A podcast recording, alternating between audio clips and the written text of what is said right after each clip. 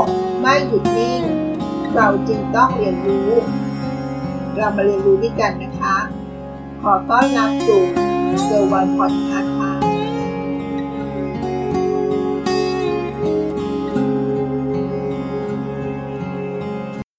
สวัสดีค่ะ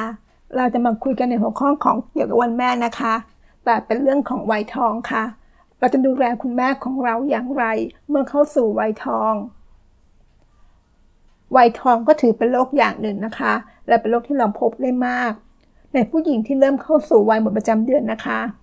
ร่างกายและฮอร์โมนจะเกิดการเปลี่ยนแปลงอย่างมาก จนส่งผลต่ออารมณ์และสุขภาพที่ไม่เหมือนเดิมนะคะ แต่อย่างไรก็ตาม การเตรียมตัวให้พร้อมก่อนเข้าสู่วัยทอง เป็นเรื่องที่ควรทำกันเนิ่นๆนะคะ เพราะช่วยทำให้เรามีชีวิตได้อย่างมีความสุขมากยิ่งขึ้นค่ะ อาหารอะไรที่ผู้หญิงวัยทองควรจะกิน อะไรที่ควรจะเลี่ยง จะได้ปรับรูปแบบการใช้ชีวิตอย่างไร ให้มีความสุขได้ แม้ในวันที่ร่างกายเปลี่ยนแปลงไปค่ะคำถามแรกนะคะ วัยทองเกิดจากอะไร เมื่อผู้หญิงอายุมากขึ้นนะคะรังไข่ทำหน้าที่ผลิตไข่และฮอร์โมนเอสโตรเจน จะทำงานน้อยลงค่ะนำไปสู่ภาวะที่เรียกว่าวัยทอง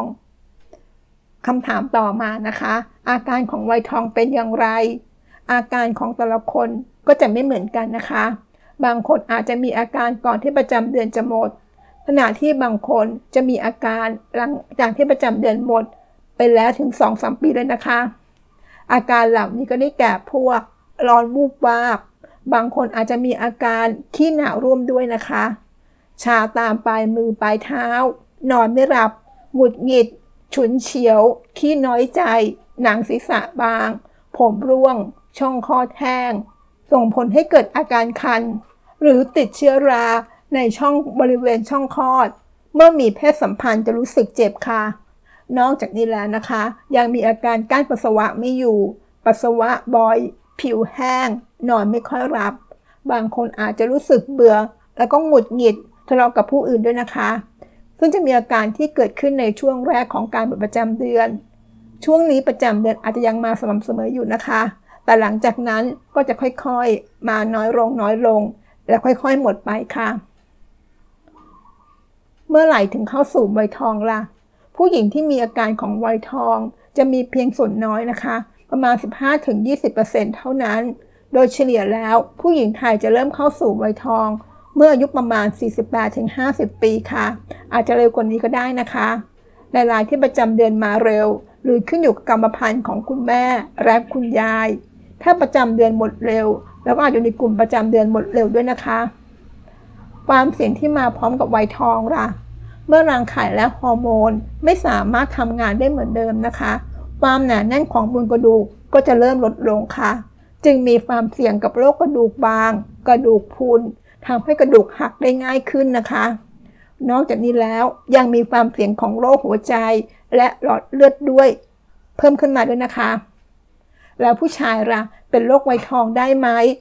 อาการก็จะคล้ายๆ กับผู้หญิงนะคะ เช่นนอนไม่หลับ ซึมเศร้า หงุดหงิดง่าย เหนื่อยง่าย ไม่กระฉับกระเฉง นอกจากนี้แล้วนะคะ เรายังพบว่ามีภาวะอวัยวะเพศที่ไม่แข็งตัว อ้วนลงพุง กล้ามเนื้อไม่แข็งแรงเหมือนเดิม ผู้ชายวัยทองจะพบได้น้อยกว่าผู้หญิงค่ะ แล้วอาหารสำหรับคนวัยทองล่ะ มีดังต่อไปนี้นะคะ 1. อาหารที่เพิ่มแคลเซียมนะคะ คนวัยทองมีความเสี่ยงโรคกระดูกพรุนค่ะ ฉะนั้นคุณได้รับแคลเซียม และวิตามินดีที่เพียงพอนะคะ ดังนั้นคุณจะหันมาทานตัวปลาตัวเล็กๆ นม เต้าหู้ งา ผักที่มีสีเขียวเข้ม หากเลือกดื่มนม แนะนำให้เป็นนมไขมันต่ำ1-2 แก้วต่อวันนะคะ แต่ถ้าดื่มนมแล้วท้องเสียแล้วก็สำหรับคนที่แพ้นะคะ เพราะไม่ดื่มมาตั้งแต่เด็กๆแล้วก็ สามารถรับประทานพวกโยเกิร์ตหรือนมเปรี้ยวแทนได้นะคะ แต่ควรระวังในเรื่องของน้ำตาลนิดนึงค่ะสำหรับคนที่ดื่มกาแฟเป็นประจำ การดื่มเกิน 1-2 แก้วต่อวัน จะทำให้ร่างกายขับแคลเซียมออกไปทางปัสสาวะได้นะคะ ผู้ป่วยโรคกระดูกพรุนจึงไม่ควรดื่มชาหรือกาแฟในปริมาณมาก ๆ ค่ะ นอกจากแคลเซียมจากอาหารแล้วนะคะแล้ววิตามินดีก็เป็นสิ่งที่จำเป็น ในอาหารก็จะมีวิตามินดีไม่มากนักก็จะมีในเห็ดหรืออาหารที่มีการเติมวิตามินดี เช่นนมบางชนิด ฉะนั้น แหล่งของวิตามินดีที่สำคัญจึงมาจากแสงแดด คนที่เข้าสู่วัยทองจึงควรมีกิจกรรมการแจ้งบ้างนะคะ 2. อาหารที่มีเอสโตรเจนตามธรรมชาติ เมื่อรังไข่ไม่ทำงานแล้วนะคะเอสโตรเจนก็จะลดลงด้วยค่ะ จึงควรรับประทานอาหารที่มีเอสโตรเจนตามธรรมชาติ เรียกว่าไฟโตเอสโตรเจนค่ะ เราจะพบได้ในอาหารประเภทถั่วเหลือง เต้าหู้ในเต้าหู้บางชนิดจะมีกระบวนการผลิตที่ใช้แคลเซียมในการทำให้เซตตัวทำให้ได้ไฟโตเอสโตรเจนและแคลเซียม นอกจากนี้แล้วนะคะ ยังพบไฟโตเอสโตรเจนได้ในผักและสมุนไพรส่วนผลไม้ตระกูลเบอร์รี่นั้นก็จะมีโบรอน ซึ่งเป็นสารอาหารที่ช่วยให้ระดับเอสโตรเจน ในร่างกายสูงขึ้นด้วยนะคะ นอกจากการทานอาหารแล้ว อย่าลืมการออกกำลังกายนะคะ ออกกำลังกาย 150 นาทีต่อสัปดาห์ จะช่วยให้กระดูกแข็งแรงขึ้น จะเป็นรูปแบบใดก็ได้ในการออกกำลังกายนะคะแอโรบิก วิ่ง เดิน โยคะ ไทชิ มวยจีน หรือการออกกำลังกายที่ใช้อุปกรณ์ร่วมด้วย เช่นยางยืดที่ช่วยในการยืดเหยียด กระดูกและข้อก็จะแข็งแรงขึ้นด้วยนะคะ 3. อาหารที่ช่วยในเรื่องของอารมณ์ค่ะ อาหารที่มีทิปโตเฟนสูง จะเป็นสารตั้งต้น ให้ร่างกายสร้างเซโรโทนินนะคะ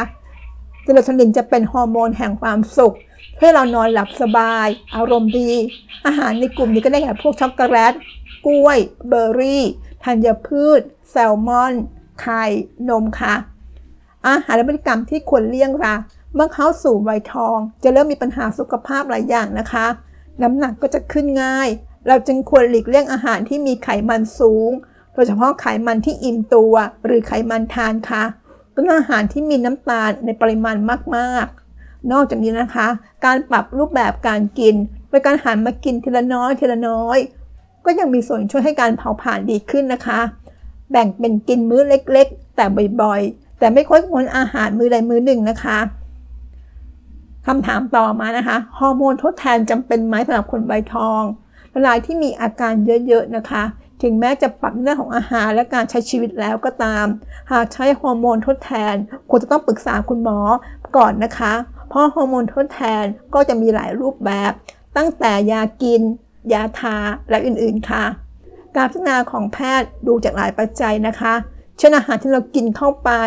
ผลเสียที่อาจจะเกิดขึ้นจากฮอร์โมนในรายที่มีอาการเยอะอาจจะรับเป็นยาทา หรือถ้ามีอาการช่องคลอดแห้ง ก็จะให้ใช้ พวกเจลหล่อลื่นที่มีส่วนผสมของเอสโตรเจนนะคะ